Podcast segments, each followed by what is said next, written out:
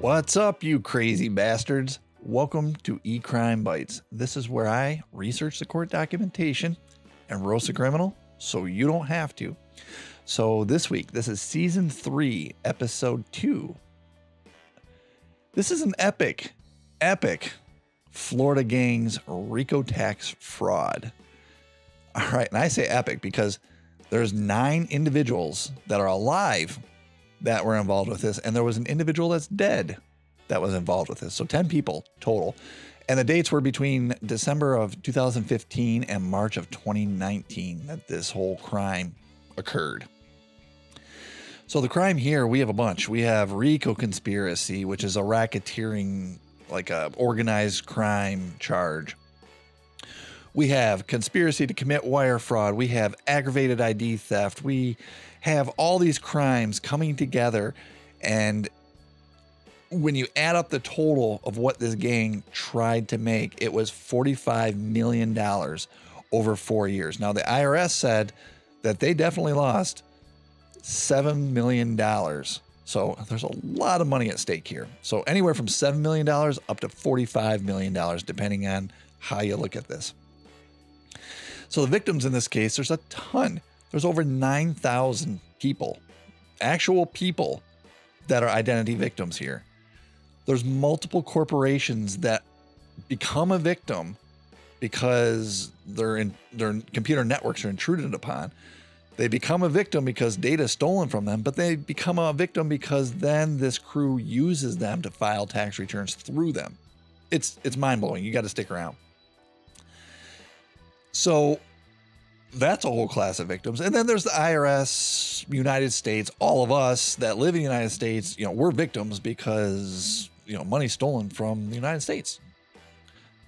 The technology here, compromise accounts. So here, the criminals buy compromised accounts where basically they can be on the desktop of a computer inside one of these victim companies. And these victim companies are CPA firms or accounting firms or firms that ge- create tax returns for customers. That's the type of corporations that we're talking about here. Another thing we're going to be talking about eh, are tax banking products. And we've talked about this in other episodes where it's this specialized bank accounts that tax preparers are allowed to have because sometimes they hold the money for a customer. So it's not really their money, but it's also coming from the government. And it'll make a little more sense later on when I describe a little bit of the background here. So I picked this case because it's huge. It's huge. There's a lot of people involved. There's 10 people. And there's a lot of money involved. There's many millions of dollars. And you're going to see that this is one particular case I can't give you chronologically in order because we'd be here for a week. There's so many things that they do. There's so many people. There's so many events, and it goes over four years. I just can't give you a play by play. So this is one of the first episodes that I'm going to give you where I'm going to talk about the people behind the crimes in this act today. And that's act number one, the individuals. I'm going to give you a flavor of what they did, and I'm going to go through all their names. And then tomorrow in Act Two, I'm going to go through all the corporations that are involved. And then I'm going to talk about what happened when everybody was caught, when all the shit went down, what happened. So that's how I'm going to present this episode to you. And I know it's a little bit different, but I think it'll go a little better because I got confused trying to do it chronologically. And I know I couldn't explain it to you well enough so you could go, oh, and understand it chronologically. So in this method, this is what I'm trying for this episode. So I hope you stick with me. So, with that, let's start Act One the individuals. Now, before we do that, I got to give you some background here. So, tax preparers, they need some things to do their job. One thing is called an EFIN number, and this you get from the government. It's called an electronic filing identification number. So, let's start a fictitious scenario. Keith Jones, I have a tax preparation service. Keith Jones Tax Preparation Service, Inc. Okay. I need an EFIN number in order to file tax returns for all my customers. And I need this anytime as an individual I file anything more than more than 10 returns. They consider that bulk and you need an EFIN number. So basically any tax preparer. So another thing you need, so that usually covers a corporation. That would cover the Keith Jones Tax Preparer Inc. scenario. Keith Jones would work inside there. Okay. So I would need my own type of preparer number. And this is called a PTIN, PTIN, preparer tax ID number. Now, you can imagine a corporation will have an EFIN, and then a preparer inside that corporation will have a PTIN. These numbers are going to be a little more important later on.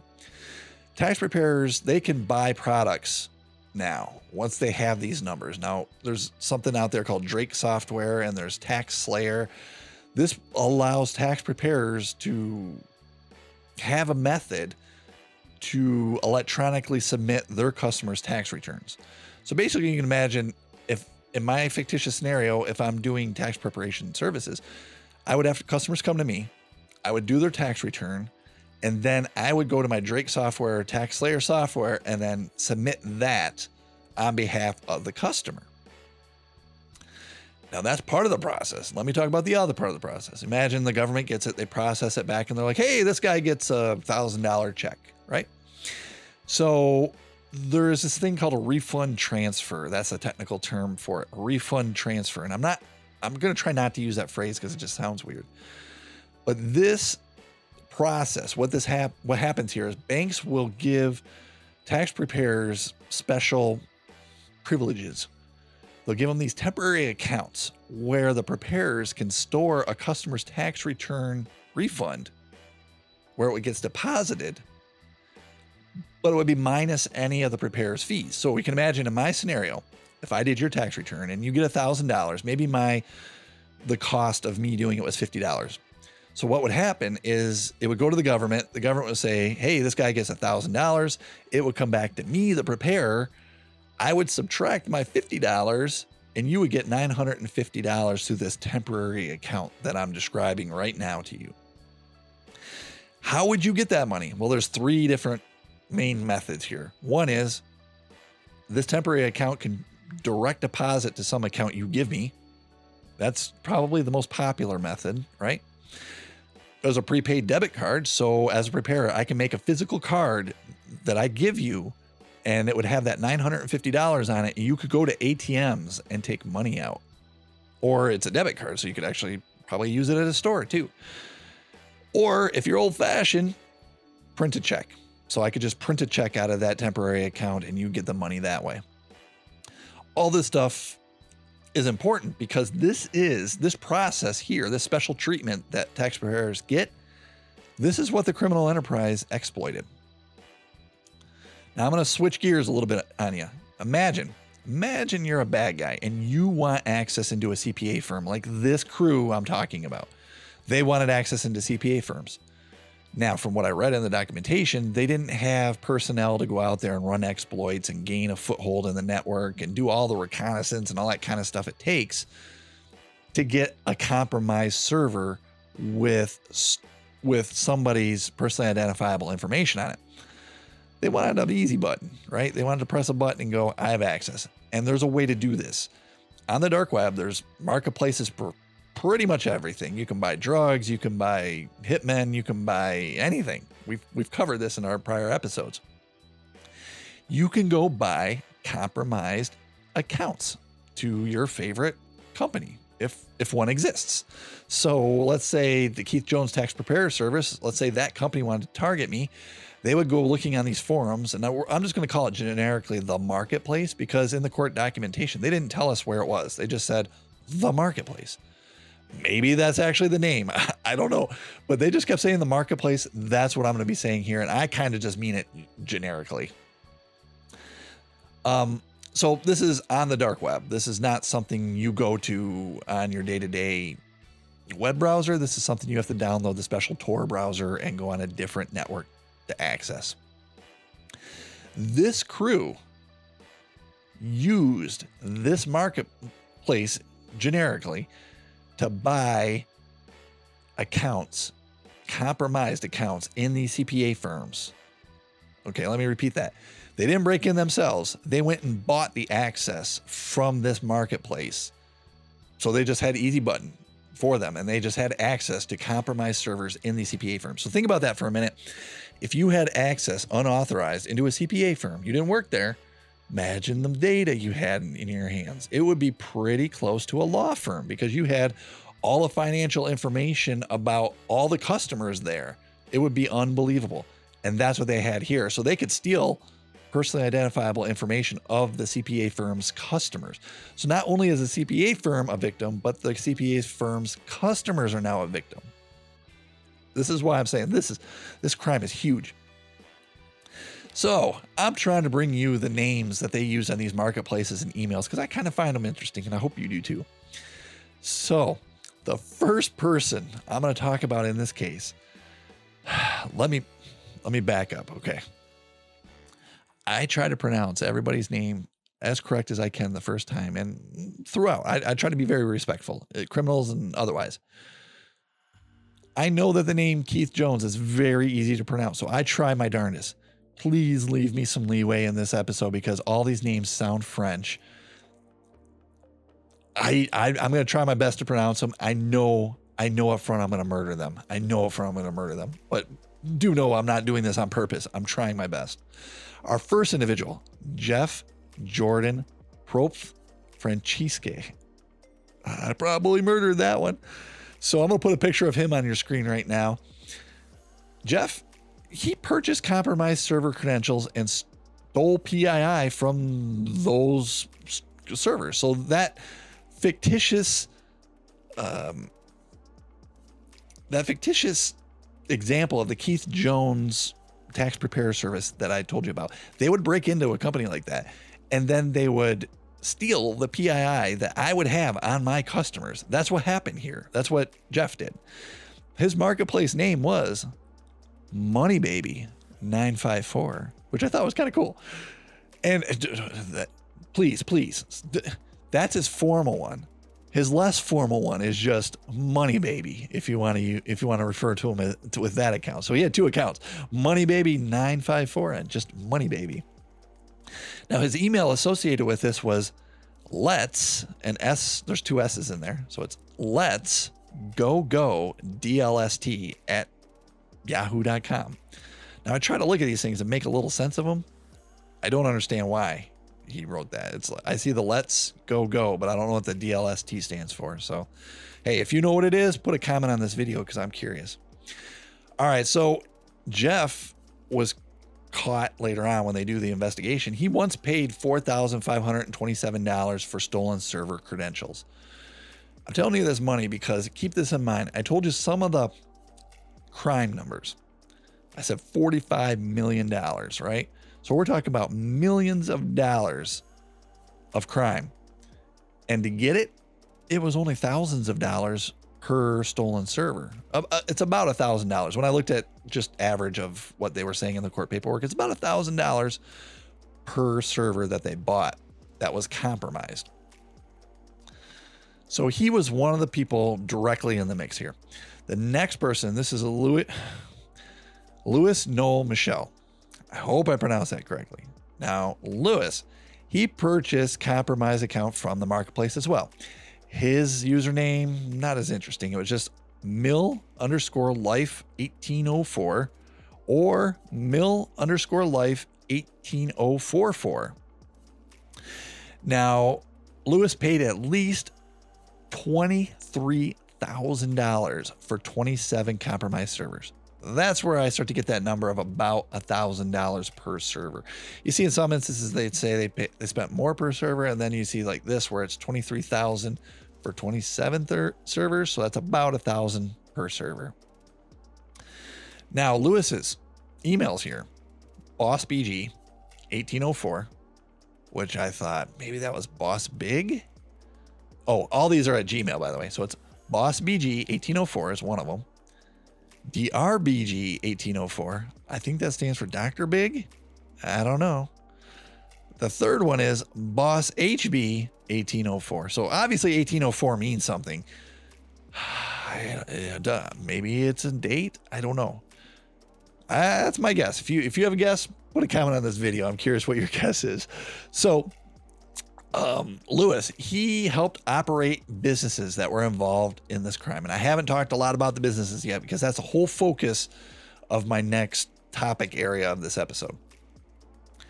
So do know I'm going to talk about these businesses in a minute. Somebody had to set them up and operate them. Michel, one of those people.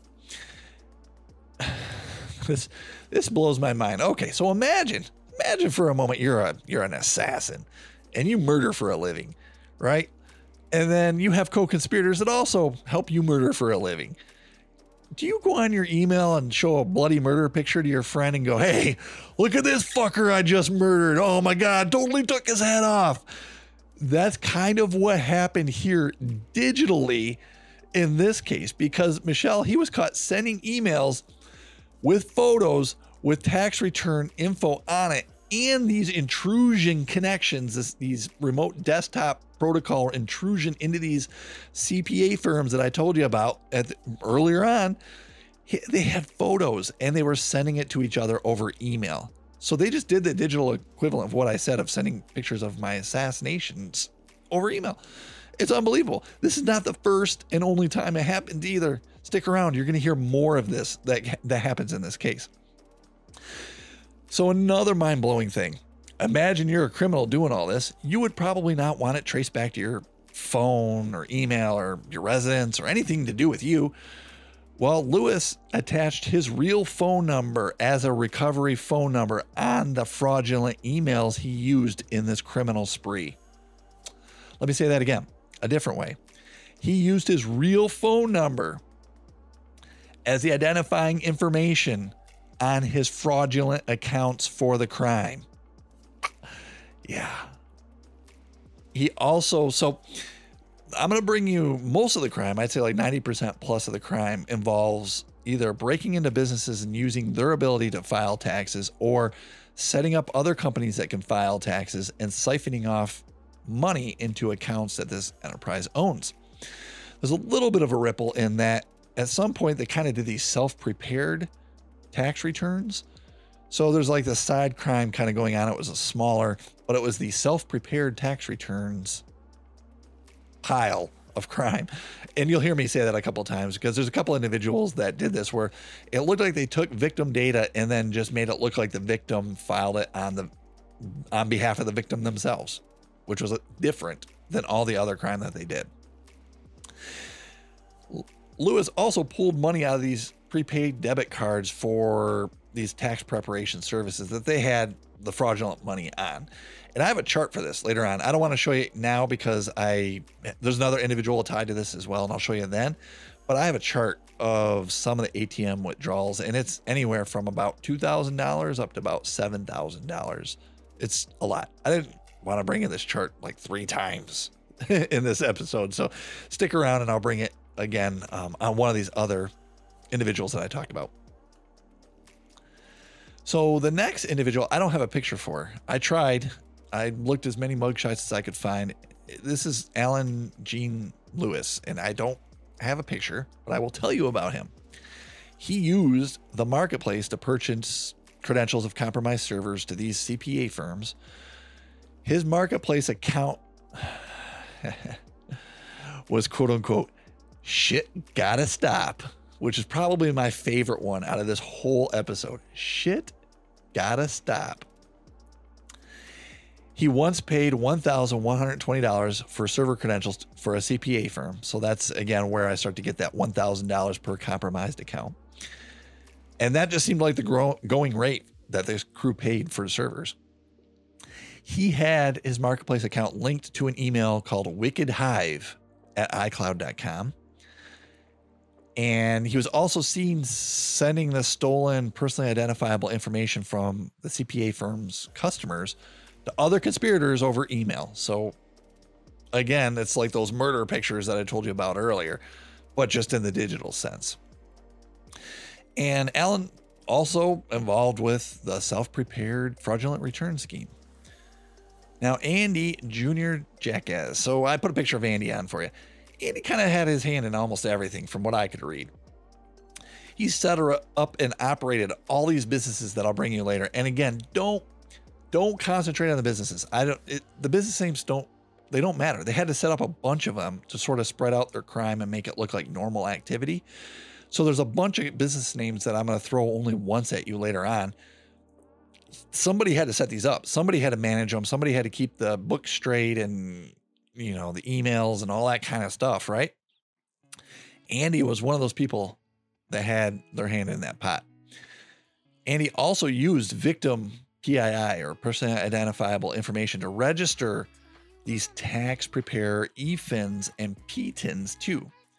So you can imagine as a victim having your refund stolen because these fuckers all came together and you became a victim and they filed something fraudulently on behalf and they got the money for it. Imagine being that victim. But then imagine going further and the government going, hey, um, your information's used as the preparer information too. That would just be horrible because you'd have to clear your name of that as well. So when the government did an investigation, they did find that Andy took out some money. He had his hands on the money that was made from this enterprise. There was at least $19,000 that they could trace directly to him. And so the next person, Vladimir Shrelis. Now, Vladimir, Vladimir purchased compromised account information, and I saw that he spent at least $6,455 on said data or said access information or said access to this these victims. He emailed himself, himself. So not even like I needed to tell somebody, but himself screenshots of the victim networks over RDP, which only could mean he was accessing these victims as a criminal. He took pictures and sent them to himself. So that would be the equivalent of me murdering somebody and taking pictures of it and sending it to myself. Just unbelievable in the digital sense. His marketplace usernames included Kids754 million. Now, I don't want to judge. I mean, this guy looks like a stand up guy if you look at his picture. But the word kids shows up in his online marketplace. So immediately, to me, that feels creepy. Feels incredibly creepy. I try to put a little sense to emails and, and handles and things to try to I think well, if I'm a person, what would what would that mean to me? Here, I couldn't make sense of it. His email address also couldn't make much sense of it. It was VOMY78. So when I looked at his name, Vladimir Shrelis, I thought maybe VOMY had something to do with Vladimir. I don't know. 78, maybe that was the year he was born. I don't know. That was my guess. If you have a guess, feel free to tag it in the comment here. So, Vladimir, he was involved with helping operate businesses that use this scheme. So, again, these businesses, they needed people to set them up. Businesses, they can't set themselves up. Vladimir was one of them. And then they need operation, they need maintenance, they need to, people to answer emails and stuff like that. When the IRS says, Hey, I need more information from you, Vladimir was a person that would do that type of thing. Vladimir was also caught with at least $27,000 worth of ATM withdrawals. And I know this because now I'm going to show you that chart that I promised you. And this is the chart that they showed in the court paperwork when they were talking about sentencing and stuff later on. And you can see on the fifth column over, they talk about the conspirator on the ATM for the withdrawals of the deposit amounts on the third column on the left hand side there. And you can see it somewhere range from $2,000 up to seven, almost $8,000. So it's a lot of money. It's a lot of money. It's not your $200 I'm going to the bar withdrawal at the ATM. It's thousands of dollars. I didn't even know you could get this much out of an ATM. Okay, so the next conspirator, Dickinson Elin. And I can't tell you much about Dickinson because Dickinson went to trial and the documents weren't as easy to grab as um, the other ones that basically said I did it. So um, I could tell from the information in the documents that I could pull that Dickinson was involved with setting up and operating all these businesses that we talked about throughout here and that I'm going to name later on. So just keep that in mind. Dickinson's kind of one of those people that I have some vague information on, but not a ton. Now, Monica Chantal Jenkins is another one of the I would say, top people in this crew. She had her hand in a little bit of everything. She collected stolen PII and filed false tax returns. Now, you can imagine when these filed false tax returns come into the IRS and all these other places, if you've watched any of these episodes that I've done, you've learned this, thing called IP addresses. And it's this computerized numerical address that gets stuck on your phone or your computer.